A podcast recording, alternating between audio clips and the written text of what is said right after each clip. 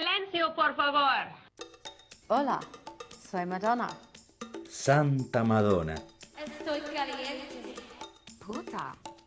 el primer podcast de Madonna, Buenas noches, Latinoamérica. en español. Muchos besos.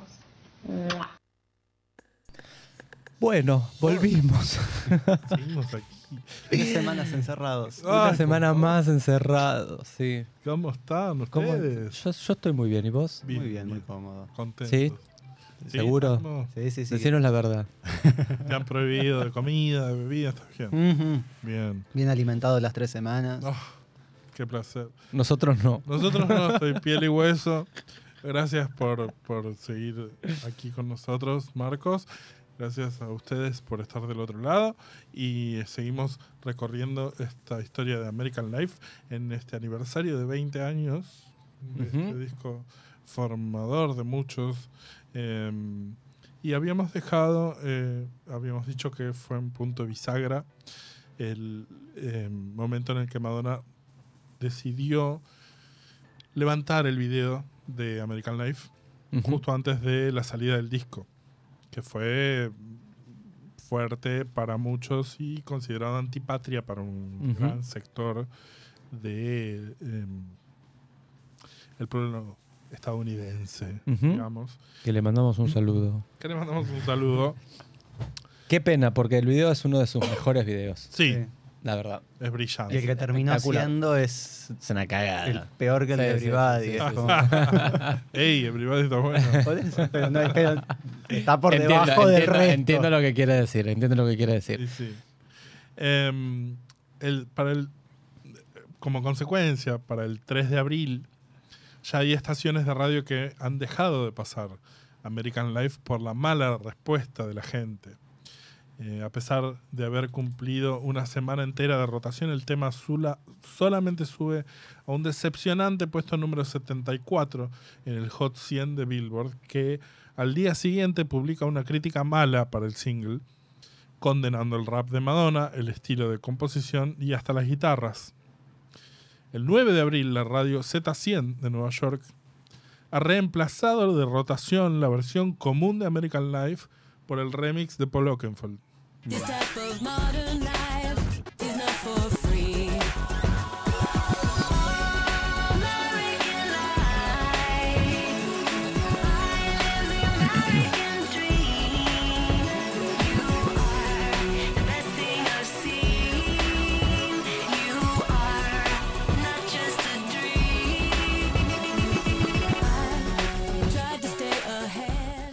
El 12 de abril aparecen rumores de que Warner se está negando a poner el dinero que costó filmar el video de American Life ya que Madonna decidió no publicarlo. Bah. Empiezan a aparecer las rispideces. Y Warner originalmente, eh, aparentemente, le había sugerido a Madonna que no enfocara el tema del video en la guerra. Eh, no te dije. Ya te dije, No, Madonna, te dijimos claro. que no hiciera. Al parecer, Madonna estaría editando una versión más amigable para TV que se lanzaría la semana siguiente. El 14 de abril debutan online en algunos servicios tres tracks del álbum. Love Profusion. escuchate estos. Love Profusion en AOL. Ecstatic Process en Yahoo y Mother and Father en MSN. ¿Quiénes son?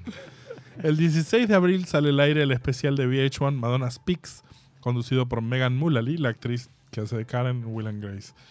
El nuevo video reeditado de American Life se estrena después del especial, que es Madonna cantando con banderas de fondo. Eh, No- no- empiezan no, a... tiene ninguna potencia No tiene alma. expresiva, nada. No, no. El Y de con- American con, banderas Pie nos referimos más- a banderas, eso, no Antonio, Sí, no, no, banderas, no bailando atrás. No, no, no. No, es, es, es banderas. Es, es así. En fin. Empiezan a circular en los servidores de descarga del momento, como Napster y Audio Galaxy, eh, archivos etiquetados con los nombres de los temas del álbum, pero cuando los descargas y los abrís, tienen un mensaje personalizado de Madonna.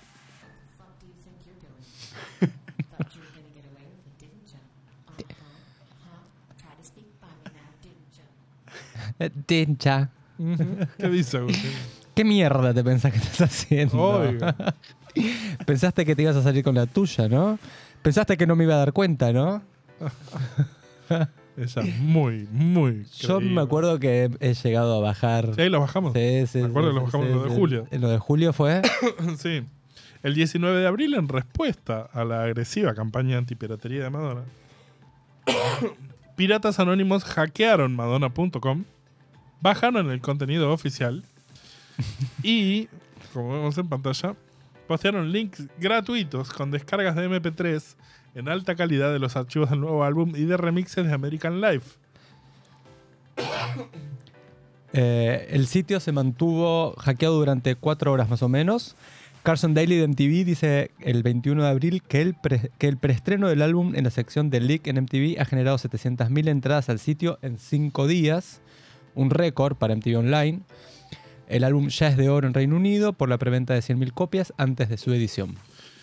Esto es el 22 de abril de 2003.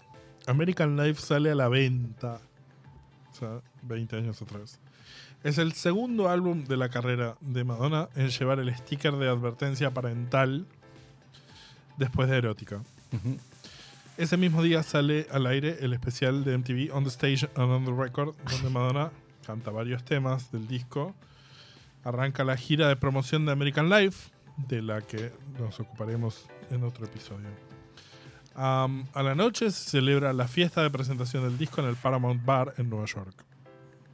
El disco llegaría al número 17, eh, perdón, al número 1 en 17 países, incluyendo Bélgica, Canadá, Francia, Alemania, Italia, Reino Unido y Estados Unidos. A pesar de la campaña en su contra, el disco certificó platino a principios de julio de 2003. También llegó a platino en Australia, Canadá, Francia, Italia, Japón, Suiza, Taiwán y Reino Unido. Em, hay una edición limitada del álbum en un box set con póster y estampillas, también sale el 22 de abril, muy, muy monona, con unas estampillitas con la, con la tapa del disco muy bonitas. Y mm, esto me da el pie, ya que es la fecha de la salida del disco, a- a- al análisis más profundo y, y, y para eso es que, que compartimos este momento con Marcos, porque hablame de American Life. American Bueno. Life, la cabala Madonna. Sí. Bueno, viste, algo que Sale el disco, disco? lo escuchaste, le diste play. Sí, fue el primero que escuché entero, así que no, no- claro, no tenía como referencia nada anterior. De hecho, Confessions me decepcionó después un poco por el cambio fuerte a mí, pero bueno, es mi historia. Ayer hablaba con un amigo que me decía lo mismo. Como, Como que Confessions. se, eh, se hartó de llevar la contra, digamos. y Claro, dijo, bueno, vamos a hacer La zafo bien, pero Sí. la zafo. Eh, pero como decías, después no vuelve a, a un pico como el previo que se sostenga, una etapa No. como dice Busca Salsi, imperial en serio, que durante un Claro. buen tiempo coincidan la crítica, el público, el éxito comercial, sino que son pequeños momentos, Sí. sobre todo en Estados Unidos. Eh, pero bueno, American Life en general, de hecho, si, lo- si buscan en Wikipedia, y la imagen general que da es de un disco muy negativo, muy oscuro, eh, nihilista, como de eliminar el sentido y nada tiene sentido. Y en realidad creo yo que es más bien lo contrario, que en un momento es arranca muy abajo y después va a un lugar muy positivo. No sé si ustedes perciben algo así. Como Vos que decís destruye. como, como le gusta decir a ella, un viaje de la oscuridad hacia la luz. Claro, que el- al revés Empieza sería. enojada, es verdad. Empieza enojada, llega un, como tiene un momento de purga, de sacarse de encima eh, todo aquello en lo que creyó, todo aquello en lo que, en lo que, todo aquello que hizo, todo aquello a lo que aspiró en Hollywood, por ejemplo, de su carrera, de la imagen, la aprobación pública. Llega un momento de iluminación, en Nothing Fails, y después es una reconsideración de todos esos temas que ya o sea, antes. vos- vos lo ves como un disco conceptual. Yo totalmente, sí. Ok. Como que Die Another Day está como ahí colgada porque se nota que viene de otro lado, pero un poco engancha con la temática cabalística Hablemos de eso. y como con esta búsqueda espiritual. En general los trabajos espirituales tienen que ver con una restricción de uno mismo, un, eh, una revisión para llegar, un, un quitarse para poder llegar a una iluminación y, y a un, un- a un nuevo yo, un nuevo, una nueva individualidad. Y creo que en el disco va pasando eso. Si al final, eh, si bien cuestiona la, la cuestión de la familia, el, el vínculo familiar, el vínculo mm, eh, con el público, de ella misma con el consumo, de ser ella un objeto de consumo en los primeros temas, después hace las paces con el trabajo, hace las paces con la familia, hace las paces con eh, la maternidad y, y el, el- el cuidado desde un lugar muy amoroso en todos los últimos temas. Y eso mm, voy viendo que tiene mucho que ver con la, con la influencia de la Kabbalah. Es, es profundamente cabalístico eh, el disco en ese sentido. ¿Qué, qué es la Kabbalah? La Kabbalah es Sí. un sistema de pensamiento, no es una Sí, religión. porque ella se, se cansó de decir que no era una religión. Claro, no es una religión, y ahí lo demarca por ahí también un poco de la cientología, que también estaba muy de moda en el, Era, en era- el momento, era como la... la, la- la pelea Coca-Pepsi de claro, la época era de- Kabbalah versus cientología. versus cientología, sobre todo en Estados Unidos, que tiene mucho peso, acá no es tan significativa la cientología. Y en el mundillo de los famosos. Claro, sobre todo eso. Eh, un saludo a Tom Cruise. Y come placenta. Sí. Que bueno, no es una religión, pero tiene fuentes religiosas. O sea, la Kabbalah es, eh, es una lectura sistemática para sacar enseñanzas y aprendizajes racionalizadas de la Torá. Que la Torá son los primeros cinco libros de lo que se llama, se llama el Antiguo Testamento. La Torá para los judíos, el Pentateuco para eh, los cristianos Sí. que son el Génesis, el Éxodo, Levítico, Números y Deuteronomio. Eh, y ahí está el comienzo de la historia del pueblo judío, el origen de la creación y todas estas cosas. eh, la Kabbalah las va explicando, cruzando un montón de influencias místicas, o sea, datando, para poniendo un poco de fechas para saber de qué estamos hablando. La- el origen de la Kabbalah se dice que eh, el origen mítico, digamos, sería con Adán. El origen, si lo queremos poner un poco más cronológico, con Moisés.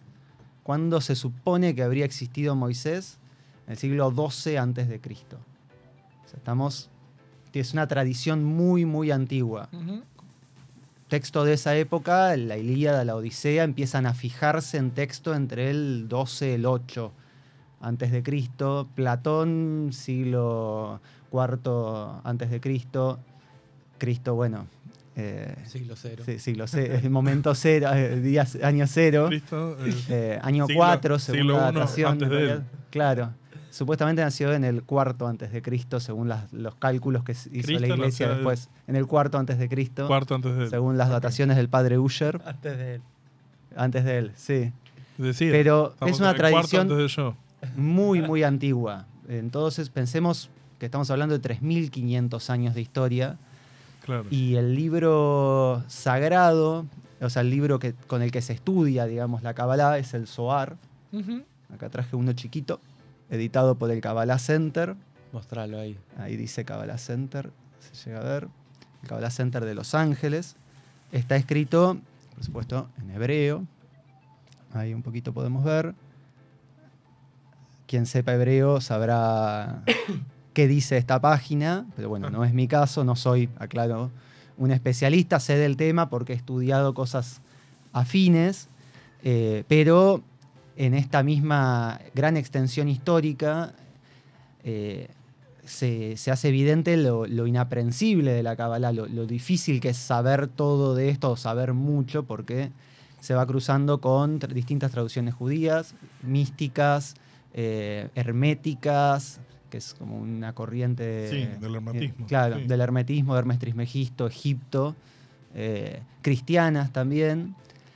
Y hay incluso una Kabbalah moderna, que es la que arranca sobre todo a partir del Zohar, eh, ya en el siglo XIII. Quien escribió el Zohar dice que en realidad viene del siglo I y que él lo está haciendo público, pero actualmente se dice, bueno, es del 1200. O sea, incluso esto Ahora. es... eh, Ah, claro. Ayer. A lo que es la historia de la Kabbalah es la semana pasada, digamos, pero sí. Entonces, es muy. Cualquier cosa prácticamente que digamos y que diga ella va a ser discutida por otro cabalista de alguna otra Sí, de tradición. Claro, así que si algún cabalista, alguna cabalista, alguna cabalista está escuchando esto, disculpas si eh, hago una mala reconstrucción de algunos elementos. Después ponemos tu Instagram para que te, te, Para te- que me- te para mensajen que a vos y no a sí, nosotros. Sí, Sí. sí, sí, por favor. Pero sí, y bueno, como decía, es una, no es una religión, es un sistema de pensamiento, de interpretación de las verdades de estos eh, textos, que son, digamos, el- la Torá barra Pentateuco, el Zohar, etc., que eh, explican el origen de la realidad y cómo la realidad puede volver a unirse con su origen. Básicamente podríamos decir que el camino, si podemos ir a las diapositivas, serían en la primera, eh, la gran imagen clásica que, que representa el esquema de la realidad es el árbol de la vida, que... eh, I've climbed the tree of life. and that is why. O sea, lo que nos está contando Madonna en Nothing Fails es que ella, en realidad la, la autora ya, lo- ya tenía esa frase, ella logra escalar Sí. El árbol de la vida. Que este árbol de la vida está en- representado ya en, en imágenes del Drowned World Tour. Sí, sí, sí, también está, es cierto, ahí. Eh, es una, una representación muy compleja, muy simbólica, eh, sobre cómo Dios emana hacia la realidad, hacia la, la realidad concreta, hacia el reino, desde la corona, en distintos eh, momentos. Se dice que tiene dos, o sea, en general se lo divide en dos partes, eh, la corona, el entendimiento y la sabiduría, que sería la parte más intelectual, y luego está la parte emocional, la parte afectiva, el heroísmo, la misericordia, la belleza, el esplendor, la victoria, la fundación y finalmente el reino, que es donde estamos nosotros. O sea, son los distintos momentos del desenvolvimiento. Y esta corona es parecida al, al Ein Sof. Es como el, el- según la tradición, una tradición más mística por ahí, ese es el momento del- que, que en hebreo se llama Tzimtzum, que es cuando Dios se retira para dar lugar a la creación. Antes de, que cre- de crear el mundo, todo era Dios. Entonces, Dios para crear tiene que retirarse, salir y dejar espacio a que las cosas puedan ser. Bueno, Y ahí se genera un vacío. La visita tiene sueño. Sí, Y, claro. y deja la humanidad. Y ni siquiera la humanidad, deja el espacio. ah. La humanidad recién aparece en el momento del reino, en el... eh, Wow. Aunque es, eh, eh, otra vez, es difícil porque se está supuestamente el primer Adán, cuando, en la primera creación, entonces es ahí, eh, según qué lectura se haga, las cosas van apareciendo en Ok. distinto momento. Y eh, de la corona, de esta nada, aparece el entendimiento, que es el, digamos, la, la sabiduría, perdón, primero, que es el pensamiento que va a permitir la creación y la distinción de las ideas dentro de ese pensamiento divino, va a ser la inteligencia. Ahí es donde está contenido todo, todo. Nosotros, Hey You, American Life, todo estaba ya ahí y tenía que llegar a su momento de desencadenamiento en lo que viene eh, después. Entonces, ese es el camino de bajada, la, la emanación, cómo cae de Dios, cómo se llena, cómo la luz divina hace este vacío y va filtrándose la- eh, el rayo hasta llegar al reino. Y ahí en el reino es donde estamos nosotros. Y desde donde comienza, podemos decir, American Life, que es la falta total de luz. Oh, O sea, American Life, el primer tema arranca denunciando básicamente que no hay satisfacción, que la, postura, la postura del ego, el- ese ego que se destru- que, que- que- que busca destruirse en Die O sea, Day también. desde el lugar más básico, digamos. Claro, desde el lugar que estamos ahora, digamos, Más despojado somos- de Dios. más alejados de Dios. Claro. Estamos al pie del... O sea, en realidad El pie del el árbol. pie del árbol, o sea, el último escalón del árbol que en realidad tiene las raíces hacia arriba. La raíz está. Nosotros tenemos una raíz superior en la, en la divinidad. El Todo está conectado. No me la compliques tanto. Sí, digamos, el pie de la, de la esquemita, sí, sí. sí, sí. Ese O sea, que- se ve como en la punta de abajo. claro. Que en la siguiente diapositiva están estos movimientos de cómo se van dando. Que es primero una caída hacia abajo de arriba, derecha, izquierda, abajo, derecha, izquierda, digamos, hasta llegar al reino, a la creación, y la creación, luego nosotros tenemos que hacer este movimiento de comprensión Mm. de cómo está todo conectado en el universo. Entonces es una mirada que nada pasa sin sentido, nada falla. Digamos, es comprender que nada falla, todo sucede por algo. Y ese es el camino que hace American Life, vos decís. Claro, primero la, de, la purga esta de cu- cuestionar, digamos, a sí misma, eh, la vida familiar que está llevando, que ella tiene tres niñeras, un asistente, el jet y qué sé yo. Todas las cosas mundanas. Claro, la, la expectativa social del éxito, Hollywood, digamos, que es una vida de imagen, de, de vacío, eh, pero que no, no da nada, no hay profundidad. I'm so stupid, claramente, ¿no? La fama. La fama y eh, lo estúpido que es uno al creer que va a encontrar la satisfacción en algo externo y no en la interioridad y la vuelta hacia la remisión hacia algo superior, hacia la raíz de uno. Eh, y bueno, Nobody Knows Me es este conflicto del ego, que también está graficado muy bien en el video de, de Die Another Day, con esto del conflicto entre la luz y la oscuridad, las dos. Madonas. Estas dos Madonas que están en conflictos constantes. Son las dos Madonas. Más allá de que una sea buena y una mala, podemos decir, o blanca y negra, iluminada y oscura Es una sola son las dos la misma. Claro. O sea, nosotros estamos compuestos por esta tensión de fuerzas. Sí, Claro. es ella peleando con su ego. Claro. Que cualquiera de nosotros, digamos, puede atravesar una pelea eh, de ese Claro. estilo. Entonces, cada ahí están proyectando, veo, la. Cómo, cómo yo esbocé en un primer momento, no terminé de completar la columna intermedia, que sería conexiones intermedias eh, de la estructura que va teniendo el álbum. Y en este momento ¿no? de- del, del quiebre, del Zoom, de, de cuando se crea, eh, lo creado va a seguir siendo Dios. Nosotros vamos a tener algo divino, vamos a estar ahí conectados. Entonces, vamos a poder eh, volver a reunir las partes. Esto es también lo que recibe varios nombres en la, en la presentación, digamos, en la, en la presentación de la Kabbalah, eh, que puede ser un poco la Yejiná, que es la presencia de Dios en nosotros, y también están, si vamos a la, a la presentación, podemos detenernos primero en la, en la tercera diapositiva, que es, bueno, algunas presencias que tiene esta, esta imagen del árbol de la vida. Primero el tatuaje central que tiene Madonna en la muñeca, debajo del, amuleto o arriba del amuleto. Están los hijos, está el árbol de la vida. Y este tipo de representaciones, digamos, de, geométricas con etapas y, y- y- y de- y- y nodos, están también, por ejemplo, en el libro de Reinvention, Ese el tu mismo. de Reinvention, sí. Sí. El árbol que aparece también en Drowned World. Y el, el conflicto, digamos. Bueno, estoy viendo, estoy revisando así un poco, algunas cosas ya las conversamos semanas anteriores sobre el, el video de Die Another Day.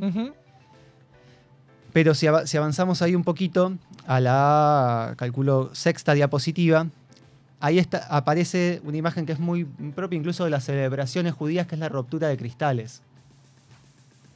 En donde en Ah, los casamientos sí, se los rompe una casamientos se rompe copa.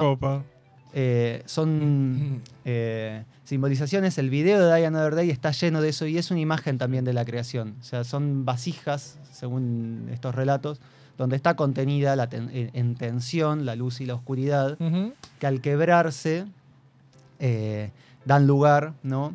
al, a, a la luz, a que, a que la luz salga, pero también a que salga el mal. Entonces, unir los pedazos de esas vasijas, de esos cristales rotos que están por, el, mundo, es una posibilidad de salir. Entonces, este, este quiebre lo, encontramos no solo en el video de Die Another Day, sino de que todos estos elementos que van siendo rotos a lo largo del, álbum también están en, los momentos, en la segunda parte del disco, Donde ella se mira con mayor piedad, sobre todo en Ecstatic Process, que ¿no? es un proceso de, ella dice en una entrevista, ¿no? de que en Ecstatic Process, ella dice que no, antes de empezar a cantarlo en algún show, que nunca hay que tomar ni a los demás hombres ni a Jesucristo como superiores a uno, porque cuando tomas a otro como superior a vos te va a destruir.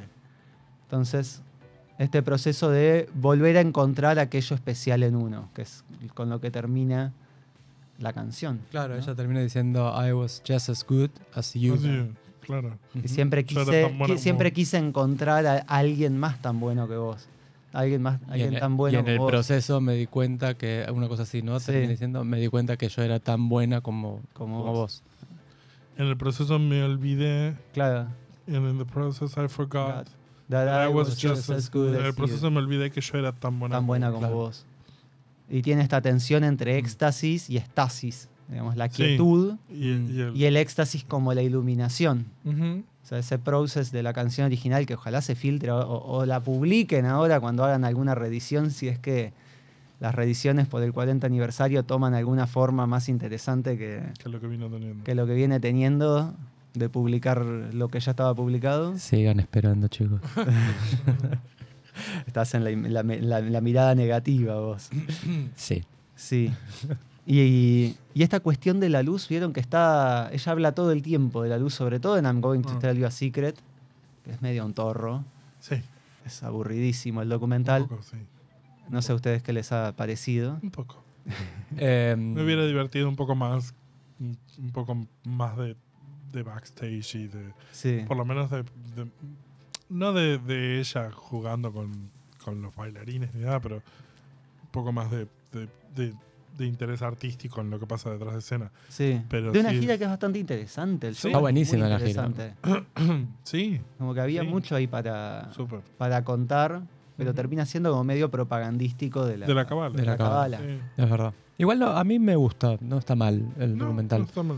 Creo que lo vi una vez y media igual. Sí, Eh, no, no. es largo. además. sí, es largo, es largo. Sí, dos horas dura, creo. Sí, sí, no, no está tan, tan, tan bueno como para, para verlo varias veces. Y tiene te material extra encima. Tiene, tiene un par de escenas eliminadas. Sí. sí. Y ahí ella tiene un momento en el que habla de qué es para ella la luz. ¿no? Como, es- son unas imágenes creo que en Miami o en Los Ángeles que van pasando unos arbolitos y se ve el sol, Sí. unas palmeritas. Y ahí ella hace como una reflexión sobre esto de la luz viene y la luz tenemos que reflejar. Sí, se pone denso. La luz, claro. Pero es un, es un. La manera que tenemos de sanar esto en el mundo para la Kabbalah es devolver la luz que nos dan. O sea, reflejar la luz. Eh, adelante. Vamos a pausar esta semana Sí. por acá y vamos a retomar la semana que viene, Dale. por favor. vamos a pedirle a los que están del otro lado que nos sigan en redes, que en Instagram somos arroba Santa Madonna Podcast. En Twitter somos arroba STA Madonna. Por mail nos pueden contactar a santamadonnapodcast.gmail.com Y recuerden que si pueden y quieren colaborar con nosotros, lo pueden hacer vía Patreon, vía PayPal, vía Cafecito, vía Mercado Pago, etcétera, etcétera, etcétera. Tienen todos los links en nuestras redes. Y también cuando termina este video pueden ver nuestras redes, nuestras, nuestros links. Efectivamente, finalmente agradecemos a nuestro operador Nacho eh, de nuestro Garmonk. Emma Gómez Miranda, gracias por las visuales. Y Santa Madonna, somos en las voces Agustín Aguirre. Diego Parrilla y en la producción Nico Capeluto. Hasta la semana que viene. Chau.